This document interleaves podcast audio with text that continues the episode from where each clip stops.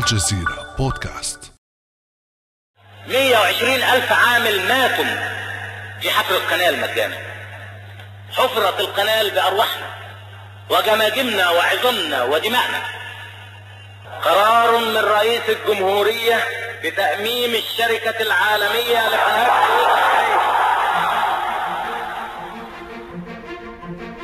حفرت القناة بدمائنا.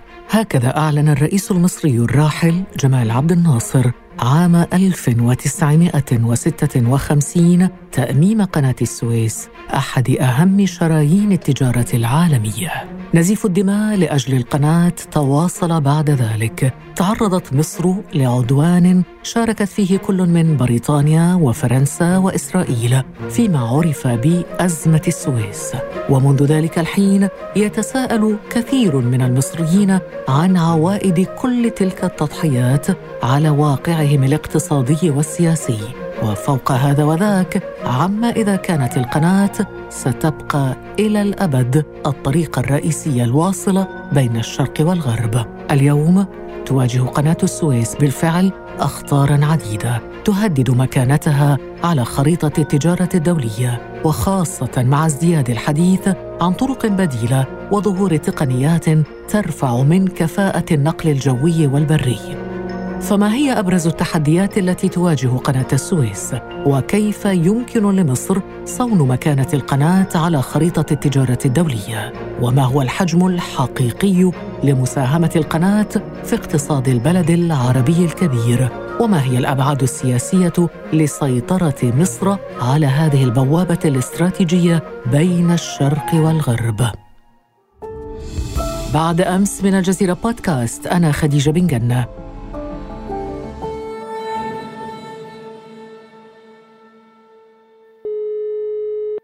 يسعدني أن أستضيف في هذه الحلقة الدكتور عصام عبد الشافي أستاذ العلوم السياسية والعلاقات الدولية. نرحب بك أهلا وسهلا بك دكتور عصام. أهلا وسهلا أستاذة خديجة، شكرا جزيلا على هذه الاستضافة وعلى هذا الاهتمام بهذا الملف. وشكرا لك لتلبيتك الدعوة. دكتور عصام عبد الشافي لنبدأ بقصة نشأة أكبر معبر مائي من صنع الإنسان في العالم. كيف حفر المصريون قناة السويس؟ في البداية هناك مصطلح شديد الأهمية أرى ضرورة البدء به وهو أن التعامل مع قناة السويس لظل لعدة عقود من السنوات يتم التعامل معها باعتبارها دولة داخل الدولة ولذلك قيل دولة قناة السويس. هي بالفعل دولة لأنه بمعنى الكلمة دولة لأنه تشابك فيها التاريخ مع الجغرافيا يتشابك فيها الأرض مع الشعب يتشابك فيها الاقتصاد مع السياسة يتشابك فيها القانون مع الإدارة يتشابك فيها التعاون مع الصراع ويتشابك فيها أيضا المجتمع مع العمران. وأصبحت قناة السويس بالفعل قضية أمن قومي وأحد أهم بل وأخطر الملفات الاستراتيجية للدولة المصرية عبر آلاف السنوات. بداية القصة كما تذكر كتب التاريخ كانت مع الملك سنوسرت الثالث الذي حكم مصر بين عامي 1878 و 1839 قبل الميلاد. وكان خامس فراعنة الأسرة الثانية عشرة من الفراعنة. وكانت الفكرة ببساطة لا تقوم على الربط بين بحرين البحر الأحمر والمتوسط ولكن كانت تقوم على الربط بين البحر الأحمر ونهر النيل. بمعنى السفن التي تأتي من المتوسط تمر مباشرة بنهر النيل ومنه تأخذ قناة فرعية من عند مدينة القاهرة الموقع الحالي ثم تنتقل إلى السويس أو أيضا الموقع الحالي لمدينة السويس. ثم كان هناك حدث بارز أو مهم في تاريخ تطور القناة وهو عام 641 ميلادي.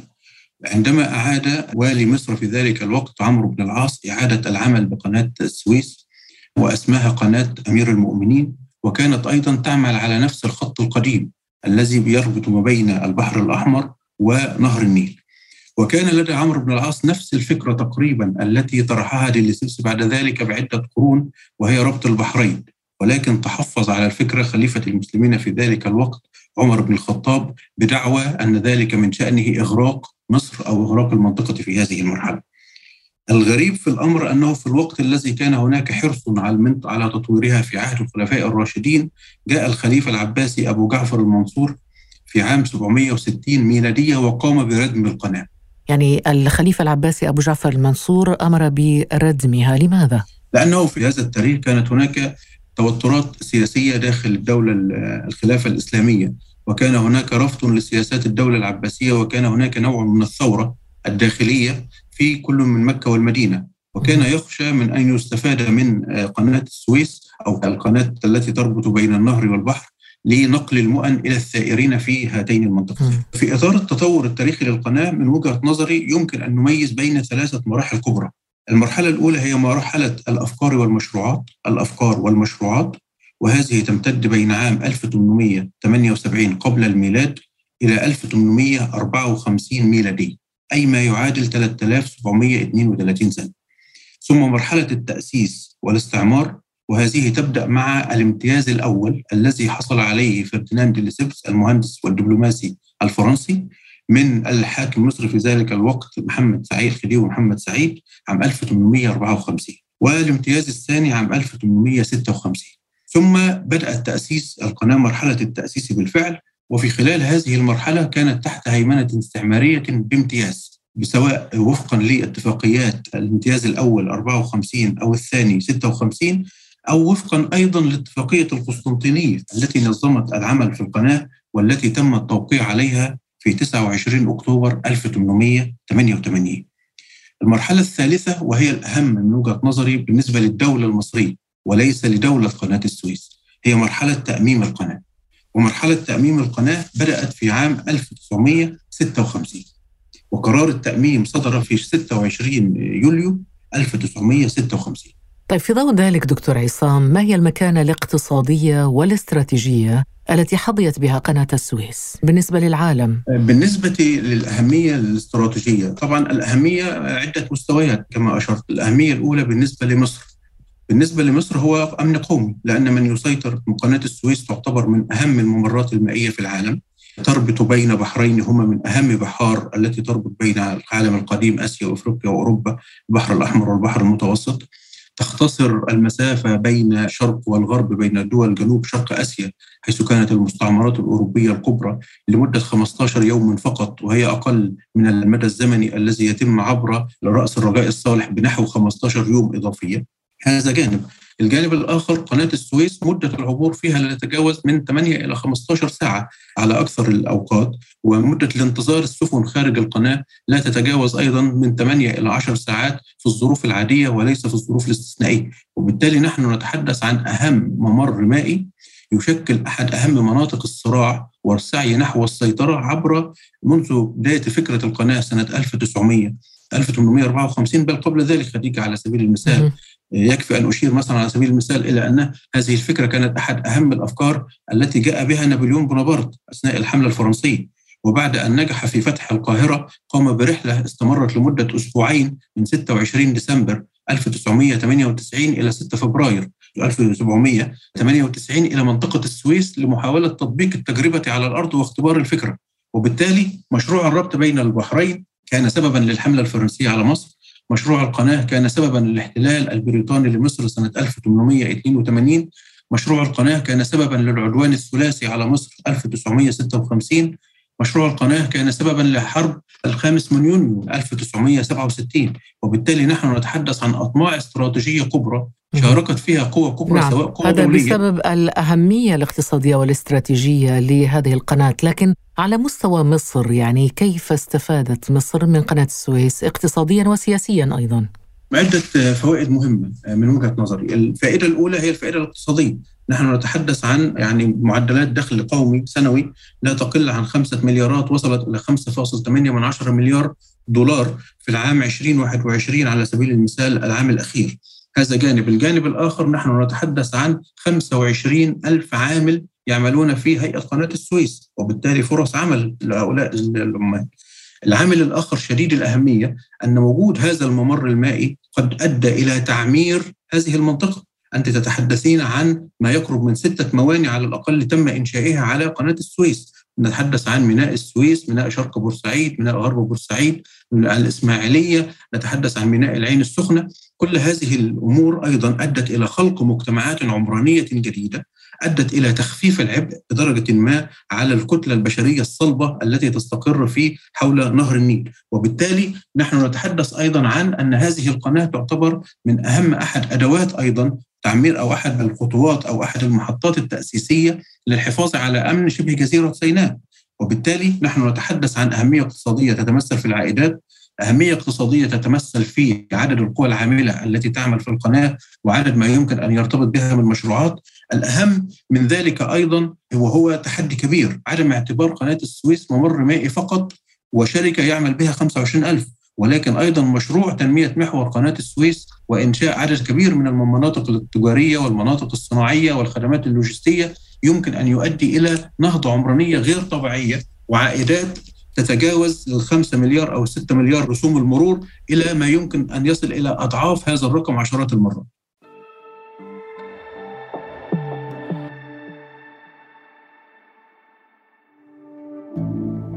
ابقى على تواصل مستمر مع الجزيرة بودكاست ولا تنسى تفعيل زر الاشتراك الموجود في تطبيقك لتصلك الحلقات يومياً.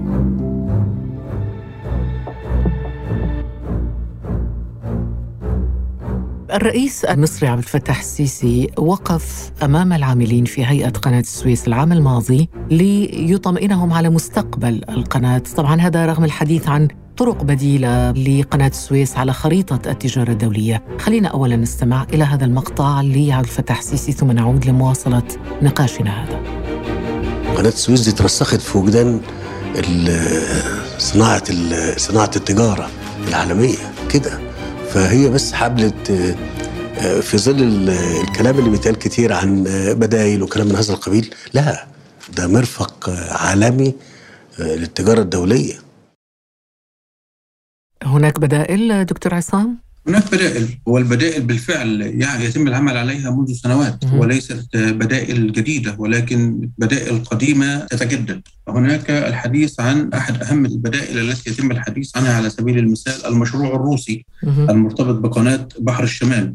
ولكن هذا المشروع أو قناة بحر الشمال يواجه تحديات سواء مرتبطة بالمناخ أو بالاعتبارات السياسية في ظل التنافسية والصراع بين روسيا وعدد من الدول الأوروبية.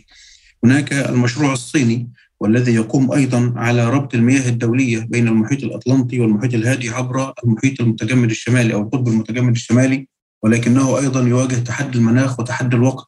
ولكن من وجهة نظري أخطر هذه التحديات هو مقترح قناة بن غوريون أو الذي يقوم على إنشاء قناة تربط أيضا بين البحرين الأحمر والبحر المتوسط تبدأ من ميناء إيلات أو ام الرشراش المصري المحتل على عند خليج العقبة وصولا إلى ميناء عسقلان في الأراضي الفلسطينية المحتلة على البحر المتوسط. فكرة هذا المشروع تقوم هي مشروع قديم بدأ أيضا التفكير فيه وكان للأسف الشديد كان بدعم إيراني وهذه معلومة قد لا يعلمها الكثيرون بدأ بدعم إيراني في عندما كانت هناك علاقات قوية بين إيران الشاه وإسرائيل وقدمت إيران دعما لوجستيا كبيرا ودعما ماديا خلال هذا المشروع لكنه توقف تماما بعد الثورة الإيرانية 1979 فكرة المسافة بين إيلات وأشدود تصل إلى 320 كيلو متر المخطط أن يتم إنشاء 180 كيلو متر تكون ممرا بحريا منافسا أو موازيا للقناة.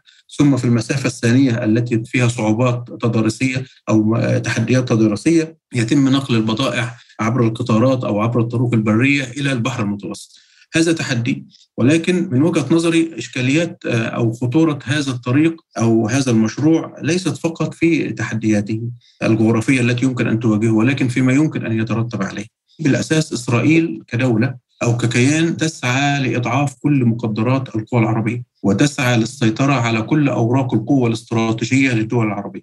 ومن أهم أوراق القوة الاستراتيجية في العالم العربي قناة السويس. محاولة تهميش وتحجيم هذه القناة سواء كان بحروب كما حدث في 56 أو 67 أو بتكبيل هذا المصطلح تكبيل استراتيجي من خلال اتفاقية كامب ديفيد وما نصت عليه من نصوص تحول دون الاستخدام الأمثل لهذه القناة وما يحيط بها من أراضي أو بهذا المشروع البديل. مشروع إيلات عسقلان تم التفكير في مشروعات موازية أو مكملة له وللأسف الشديد كانت باتفاق إماراتي إسرائيلي في عام 2020 تم الاتفاق على أن يكون هناك خط أنابيب مشترك بين الدولتين يتم بنقل النفط من دول الخليج العربية إلى أوروبا عبر خط إيلات عسقلان أيضا. طول هذا الخط يكون 204 خط الأنابيب 254 كيلو متر وينقل يوميا 600 ألف برميل يوميا. وقامت أيضا اتفقت الدولتان على أن تكون هناك خزانات تستوعب 23 مليون برميل احتياطية لتأمين عمليات النقل والشحن. وهذا هو تحدي كبير جدا للأمانة. هذا يحيلنا إلى السؤال دكتور إن كانت أزمة الشحن البحري مؤخرا أقنعت قوى دولية بضرورة تنويع وسائل النقل؟ خلينا نميز ما بين عدة أمور خديجة تطوير وسائل النقل هذا خط ومعظم دول العالم تتحرك فيه.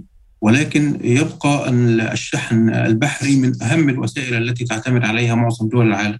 وبالتالي كشفت أزمة قناة السويس الأخيرة عندما تعطلت السفينة إيفر جيفن. في ممر القناة في مارس 21 شعر العالم بأهمية قناة السويس رغم كل سياسات التطوير التي تمت خلال السنوات الخمس أو العشر الماضية. إغلاق القناة أدى وأوقف عبور ما يقرب من 369 سفينة. مصر كانت تخسر يوميا 13 إلى حوالي 15 مليون دولار. ولكن في هذا الأسبوع الذي تعطلت فيه التجارة كانت تخسر حوالي 6 إلى 10 مليار دولار خسائر التجارة الدولية. مجرد عطل حدث في قناة السويس. وبالتالي رغم الحديث عن سياسات التطوير أعتقد أن قناة السويس ستبقى شديدة الأهمية سواء في التجارة أو فيما يتعلق بتجارة النفط أو بتجارة الحاويات أو بنقل البضائع والسلع الاستراتيجية. عندنا ملف في غاية الأهمية أيضا كشفت عنه الأزمة الأخيرة رغم كل سياسات التطوير هي فكرة تعطل سلاسل التوريد. الأرقام الرسمية والإحصائيات الرسمية لمؤسسات دولية تقول أن 45% من حجم البضائع التي تصل إلى مينائي نيويورك ونيو جيرسي تمر عبر قناة السويس. وهذا رقم ليس سهلا وبالتالي الحديث عن بدائل حالية خلال الخمس سنوات القادمة على الأقل أعتقد أنها صعبة ولكن يمكن تطوير بدائل مستقبلية استراتيجية خلال مثلا فترة تصل إلى 10 15 سنة وخاصة مع الحديث عن مشروع الصين العملاق الحزام والطريق وما يمكن أن يشكله من تحدي أو بتطوير بعض الوسائل البديلة فيما يتعلق بكيفية تقليل الاعتماد على النقل البحري. دكتور عصام لننتقل هنا إلى تقييم كل تلك الأخطار. قناة السويس حققت العام الماضي أكبر إيرادات في تاريخها متجاوزة خمسة مليارات وثمانمائة مليون دولار. ألا يعكس ذلك ربما مبالغة في التحذير من تراجع حضور قناة السويس؟ بالفعل وخاصة أن هذا الرقم يأتي في إطار اعتبارين مهمين وهو تراجع عمليات التبادل التجاري في ظل جائحة كورونا على سبيل المثال وما فرضته من تحديات على معظم دول العالم انعكست سلبا على حجم التبادل التجاري وبالتالي عندما يتم الإعلان رسميا على مثل هذا الرقم في الوقت الذي كان يعاني فيه العالم من تداعيات جائحة كورونا أعتقد أنه رقم يعكس أهمية القناة. الأمر الآخر عمليات التطوير المستمرة في القناة. أعتقد أيضا أنها تعكس أهمية هذا المرفق الاستراتيجي ليس فقط للدولة المصرية ولكن للتجارة العالمية. وكلما نجحت الدولة المصرية أو النظم السياسية في مصر في الإيمان بأهمية استقلالية عملية صنع القرار السياسي والحفاظ على أهمية ومركزية قناة السويس وتحويلها إلى مشروع استراتيجي أعتقد أن ذلك يمكن أن يعزز من مكانة القناة وليس العكس. طيب في الأخير هل يمكن أن نرى مصر تتبنى مواقف سياسية مختلفة في مواجهة مشاريع آه، نقل إقليمية؟ وهناك حديث عن مشاريع كثيرة في مجال النقل قد تمس بمكانة آه، قناة السويس. الأمر هنا مرتبط بطبيعة النظام السياسي في مصر وسؤال آخر ومعيار آخر مهم درجة أنماط التحالفات الاستراتيجية في المنطقة. طيب لنبدأ يعني بالنظام السياسي ما علاقة النظام السياسي آه بمعنى أن علاقة النظام السياسي بمعنى هل هذا النظام بالفعل يتعامل أي نظام سياسي يحكم مصر هل يتعامل مع القناة باعتبارها ممرا مائيا فقط أم باعتبارها مشروعا استراتيجيا لنهضة شرق مصر وشبه جزيرة سيناء؟ طب النظام الحالي كيف ينظر إليها؟ من وجهة نظري أن النظام الحالي يتعامل معها باعتبارها ممرا تجاريا فقط ويعني للأسف الشديد الكثير من الاتفاقيات التي تمت مع بعض الدول وتحديدا فيما يتعلق بإسرائيل أو الإمارات العربية المتحدة تأتي على حساب مركزية محور وتنمية مشروع قناة السويس. لأنه في النهاية هناك تحالفات استراتيجية لهذا النظام سواء مع الإمارات أو مع الكيان الصهيوني انعكست سلبا من وجهة نظري على مواقفه تجاه سياسات هذه الدول والمشروعات التي أعلنت عنها. نعم. يعني إذا كانت العلاقة فيها نوع من الندية في مواجهة الكيان الصهيوني أو في مواجهة النظام في الإمارات أعتقد ستكون للنظام مواقف مختلفة فيما يتعلق بالمشروعات التي يتم الإعلان عنها سواء إيلات أو عسقلان أو مشروعات بديلة لأنابيب نقل النفط. شكرا جزيلا لك دكتور عصام عبد الشافي أستاذ العلوم السياسية والعلاقات الدولية. شكرا دكتور. شكرا جزيلا شكرا جزيلا صديق الله يحفظكم كان هذا بعد أمس.